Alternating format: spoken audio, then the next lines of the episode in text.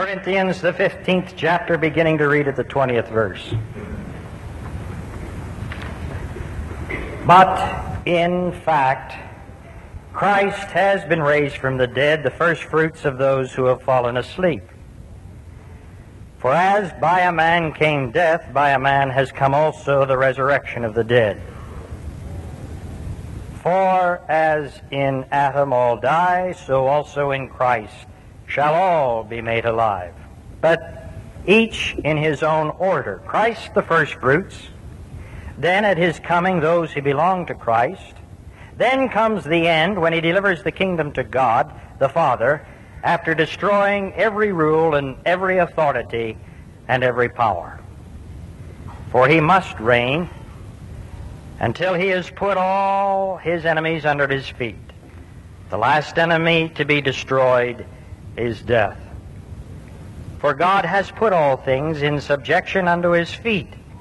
But when it says all things are put in subjection under him, it is plain that he is expected who put all things under him. When all things are subjected to him, then the Son himself will also be subjected to him who put all things under him, that God may be everything into everyone. Amen.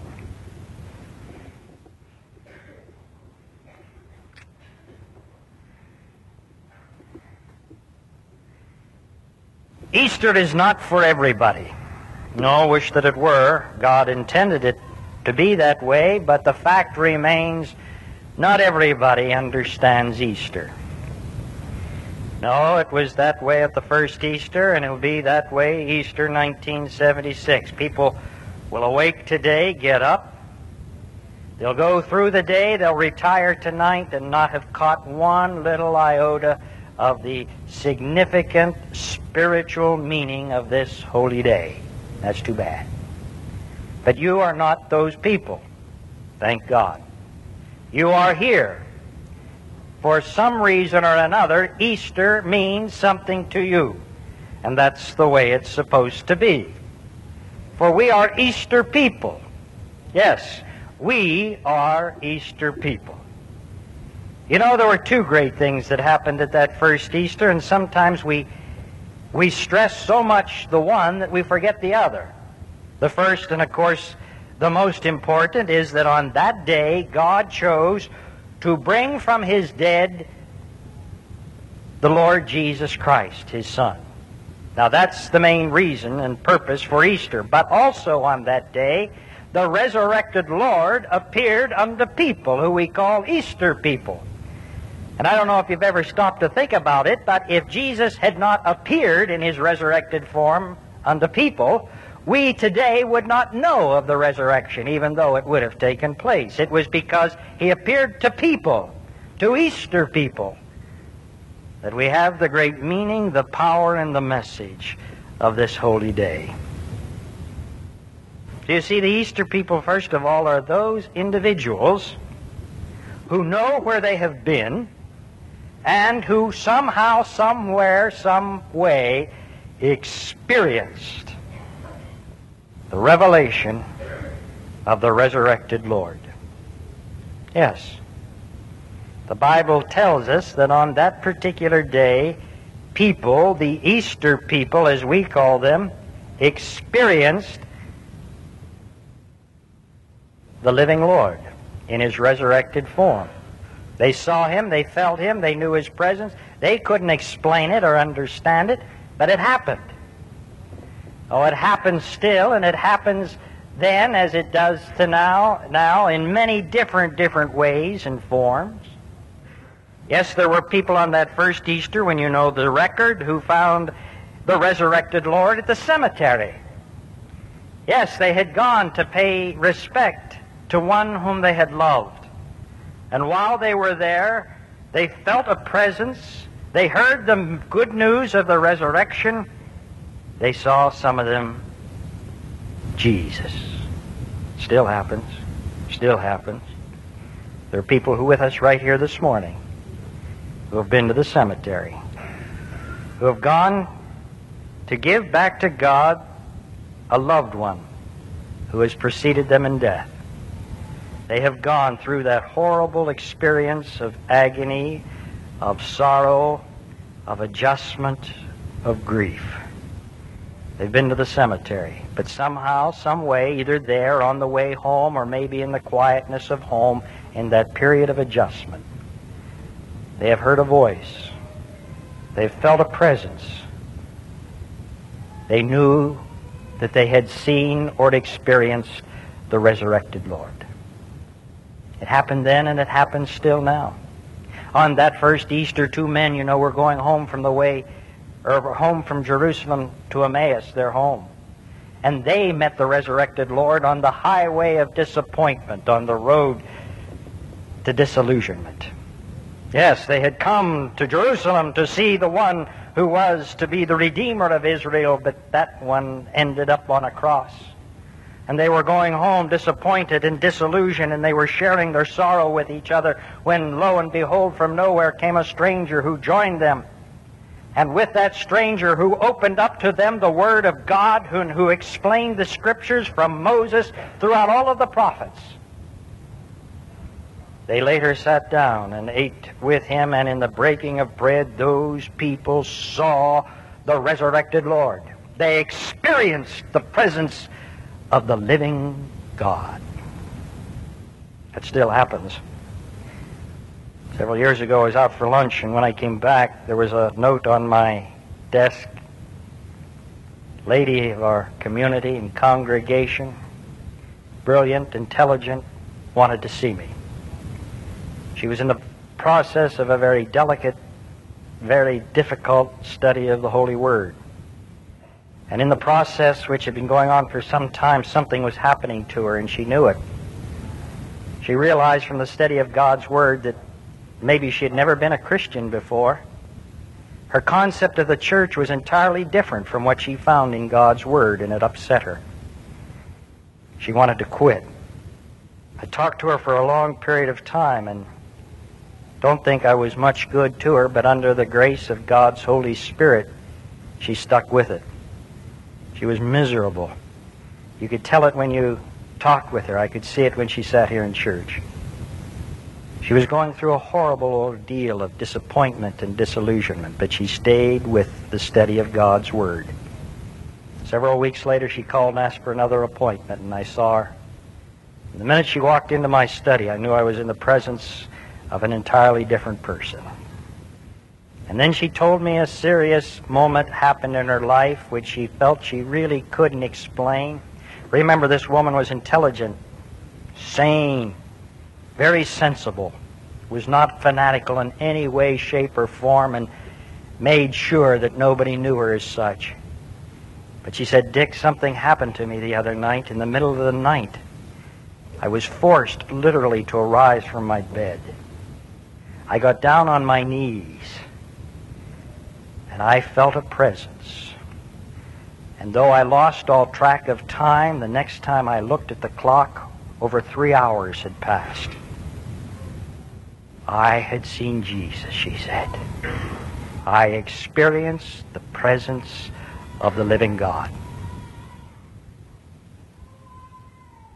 It happens. It happens to Easter people. No two of us experience in the same way. People on that first Easter, the disciples, you know, they found the living God behind locked doors of fear. Thomas, you know, he had a living experience of the living Lord only when he was open and free and honest enough with his doubts. Peter, he found the living Lord at work when he was out fishing and doing a horrible job of it, and utterly frustrated in that he couldn't do his work. Jesus, in his resurrected form, still comes to people. And we've experienced it, we who are the Easter people. Oh, we don't talk much about it. We're afraid people will think that we're a little mentally deranged. We get embarrassed, but it's so hard to explain something that is inexplainable. How do you explain a presence, a voice, an experience that even you yourself question? I've had it happen several times to me. In the first service, I shared with those who are present what I share with you now. Don't even know if my mother knows about it. She's worshiping with us in this service today. It happened back in October of 1954. I was first year at seminary. I thought that would be a wonderful experience, but I tell you in all humility and honesty, seminary was very, very difficult for me, and I do not mean academically, though the courses were very difficult, as is any graduate school, but it was more difficult emotionally. Boy, I thought before I went, if there'd any be a place like heaven, this side of heaven, it would be where 500 men and women were studying for the Christian ministry. Boy, was I fooled.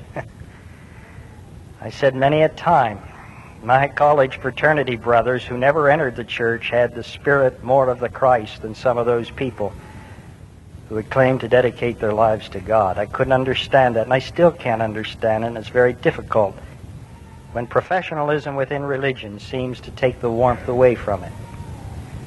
But it was very, very difficult, and I was at that moment, which really frightened me then, but which I realize now, and having counseled other people who have gone to seminary, know that every minister or minister-to-be goes through, but you don't know that at the time.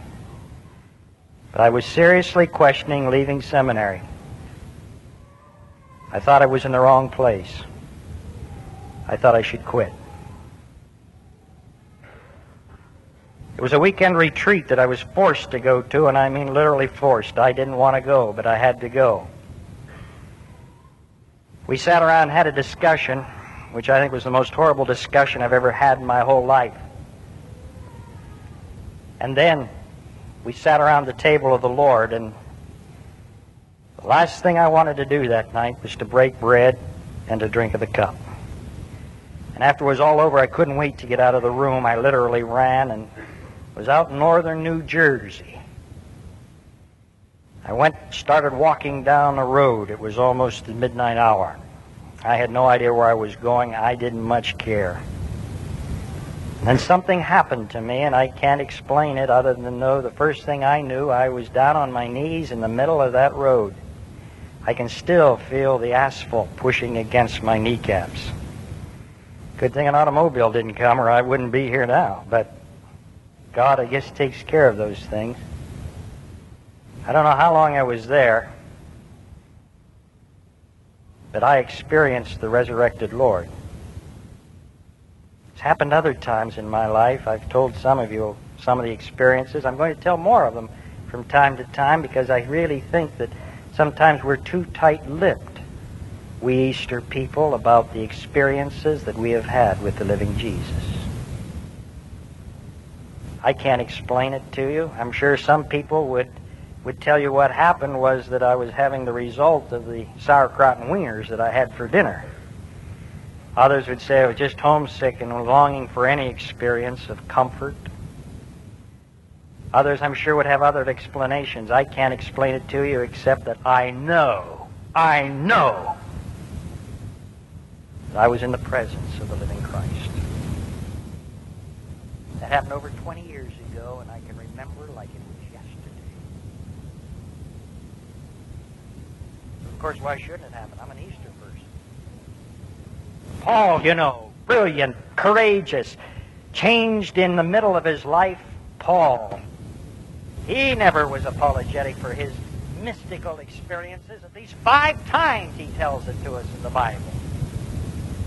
He met the living, resurrected Lord. He was an Easter person. And an Easter person is one who knows. Who knows, even though he can't explain it, define it, or fully comprehended. He knows where he has been and that he has experienced somehow, some way, the resurrected Lord.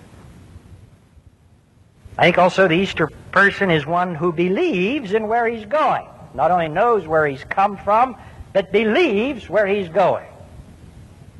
To me, the greatest book in the Bible is the Acts of the Apostles. I recommend it to you. If you're not involved in a Bible study now, start studying the book, the Acts of the Apostles. And the reason that I think it's so tremendous is indicated in its name. It's a book not about theology or about philosophy or ideas. It's a book about acts. It's a book about people. People who are not spending time talking, but people who are spending time doing. These people went out. These people got things done. These people were going things, all because they believed. They believed where they were going. Now, such belief does not come easily. You'll remember on Thursday night of Holy Week, the first one, and you heard it again if you were here Thursday night, that our Lord to His disciples said that He was going away. A little while and you will see me no more. Little children, you will seek me. But as I told the Jews, I will say also to you, where I am going, you cannot come. And then Peter said, why can't we come where you are going? And our Lord returned, you cannot follow me now, but you will follow after. And then Jesus goes into one of the great discourses, let not your hearts be troubled, neither let them be afraid. If you believe in God, believe also in me. In my Father's house are many rooms. If it were not so, would I told you that I go to prepare a place for you. And if I go and prepare a place for you, I will come again and receive you unto myself, that where I am, there you may be also. Let not your hearts be troubled, and neither let them be afraid. And that was Thursday night. Friday night, Jesus was dead. He was in the tomb. And the disciples, they weren't frightened. They were scared to death. They were crying. They were weeping. They were running. They wished that they had never seen the big Galilean. They were sorry. But then came the glorious resurrection morn of Sunday. Yes, and Jesus who was dead was now alive, and he was resurrected. And as Jesus promised, when the Holy Spirit came, he did exactly what Jesus on Thursday night said he would do. I will send unto you the Holy Spirit. I will send him to you from the Father. He will come to you in my name. He will teach you all things and bring all things to your remembrance, whatsoever I have said unto you. And by the power of the Holy Spirit, they remembered that Jesus said, I go and prepare a place for you. And because they had an answer in a belief concerning death, they then had the power to go out and to live life. You see, then and now it's always the same. Unless you answer and have reconciled to you that question concerning death, you really can't begin to live. But when you have that reconciled in your mind and answered, then and only then do you begin to live. And that's what happened to the disciples. They didn't know anything more about heaven than you and I know. They didn't know where it was, what it was like, what the furniture would be. But they believed. They believed in where they were going. You know, someone has compared death, which is a mystery and which frightens us, to what happens at the other end of life, birth, which always thrills us and which we call a miracle. But you know, we never look at it that way, and it's too bad, because you know, in God's sight, I'm sure that they are almost the same. They are both entrances into new experiences. You just think with me on this. If, before you were born in your mother's womb, you had the mental ability to reason that you now possess. If you possess that, which now you have had after birth, before birth, do you realize that you would be as frightened of birth into this world as you are birth into the world beyond this one? Yes. If before birth you had the capacity to reason and to think, do you know you would know nothing more about this earth than we know now about heaven? Then you would know no more as to where this world is any more than now we know where heaven is. No, you would be so warm and comfortable within mother, you would be scared to death to want to leave that experience. And birth into this world that we look forward to and rejoice in. It would be a tragic, horrible, traumatic experience. Yes, within there we would say to ourselves, if we had the ability then to reason, my, how are we going to face air? What are we going to do with it? We don't use air in here. What are we going to do with light? We know only darkness in here. Sound! What are we going to do with sound? There's nothing but silence within Mother. It'd be a horrible experience realizing that we were coming into something new, which we did not understand nor comprehend. And then comes the birth, a traumatic experience. And the first thing we know after we come out of the womb and into this world are the strong arms of the doctor who gives us assurance and comfort. The first eyes we're able to look into after we can begin to see are the eyes of love. And then we begin to realize that for 9 months somebody has been preparing a place for us. Some of us had rooms fixed up that were beautifully painted with the proper pictures and with the curtains and the proper wallpaper. Somebody had prepared a place for us, and we found warmth and understanding, and we knew that we had been prepared for. And not only that, that we had been prepared, because while we were inside hating, the moment when we would have to come outside, we had these two slits in the front of our heads and we didn't know what they were, but then when we come out we begin to see that they are eyes, and they are the instruments that we use for light. These two protrusions that we didn't know why they were there before suddenly begin to pick up the sounds, and the lungs start pumping air, lungs that we didn't even know existed before, but which were placed there by God's creation to prepare us for this new life. And suddenly we find a home here in earth, this place that we feared to come to when we were still in the womb. And we're so much in love with this earth, we don't want to leave now and go to that place with its many rooms, one of which has been prepared for each one of us.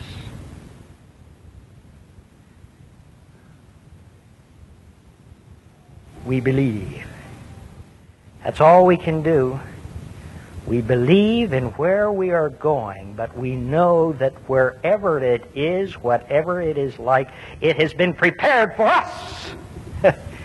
And that this very moment right now, we are being prepared for that place. The most beautiful story, I think, to understand heaven is given by the Scotchman John Bailey.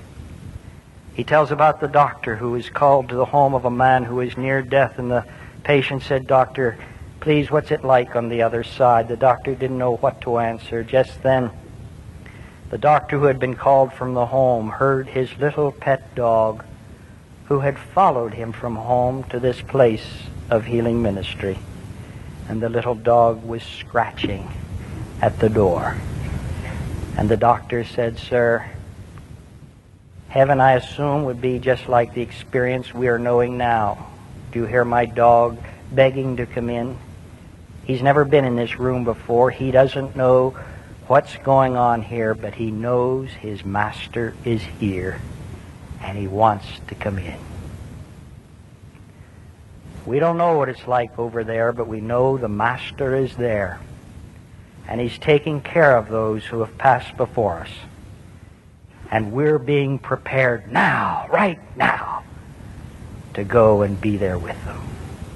Hallelujah. But you have this power, you see, not by what you know, but when you believe in where you are going. And Easter people do believe in where they're going. And Easter people have the power, you see, to live in what we call, or Paul calls, the power of the resurrection. That's the 3 points. Know where you've been, believe where you're going, and to the best of your ability, with God's help, live today in the power of the resurrection. Power is something we're talking a lot about today. I don't care where you read or where you go or who you hear. Power is the main word. Young people want power, politicians want power, church wants power, people in the third world, they want power, women want power, everybody wants power, and that's good, that's good. Because we are made to be people who possess power. Does not Genesis say that we have dominion, authority, power over the things of the earth? We're supposed to have it. Our problem comes, you see, though, in finding a definition of power. More than 1,100 people worship this church today, and many thousands by way of radio. And I'm sure if I were to ask every one of you your definition of power, we would have as many definitions as we have people. We don't agree. But for the Easter people, they ought to understand the real meaning of power, because we had it confirmed to us on that first Easter. There's power, ladies and gentlemen, right in front of you. You can't sit in this church without seeing the power of God revealed in its greatest power on the day of crucifixion, when our Lord was nailed to that cross and his outstretched, aching arms were just about ready to break off, when he was in misery and pain, and when he was receiving the torture and the tongue lashing and having everything taken from him that he possessed by those who were putting him to death. And when he only looked down upon them with eyes of love and spoke to them in the tone of a prayer, "Father, forgive them, for they know not what they do." That's power. When Jesus was almost near death, and when he should have been thinking about his own suffering, but he looked out and he saw his mother, and he was concerned about her, and he said, "Woman, behold thy son," and to his disciple, "Behold thy mother." Being concerned about family in moments when you are about ready to die, and being concerned about a criminal who is beside you, making sure you get him into paradise. That's power.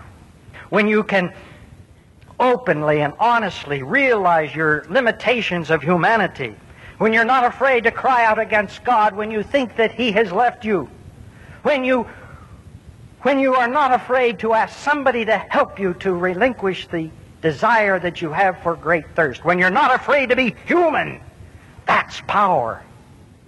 When you can go throughout all of life and do your job, and before you die, know that you have finished the work you were sent here to do, that's power. When you only have a few minutes left in life, and you do not think of your life as being taken from you, but rather you are giving it and committing it into the Spirit and hands of God, that's power. That's power, ladies and gentlemen, and that's the power of the resurrection. Oh, on Good Friday, those sounded like weak words, words which didn't have much power, words which really have no effect, just words of a dying man. But then on Easter, when Jesus was proven by God to be the one he said he could be and would be, then those words were given the power of the resurrection. And that is the proof. And now today we can live in the power of the resurrection, knowing that those words are not words of weakness, but words of power. And if we live that way every day, we are powerful people. And that's what God wants us to be, because Easter people are people who live in the power of the resurrection, who believe in where they are going, and who know where they have come from, because they've experienced the living Christ. That's it. It's been a wonderful, wonderful Holy Week in this church. I'm grateful for all of you, these fellow ministers, and I'm grateful for the message that we have. For we are the Easter people, ladies and gentlemen, and don't forget it. Hallelujah. What a message. What a week. What a beautiful day. It's a great day in the kingdom. Amen.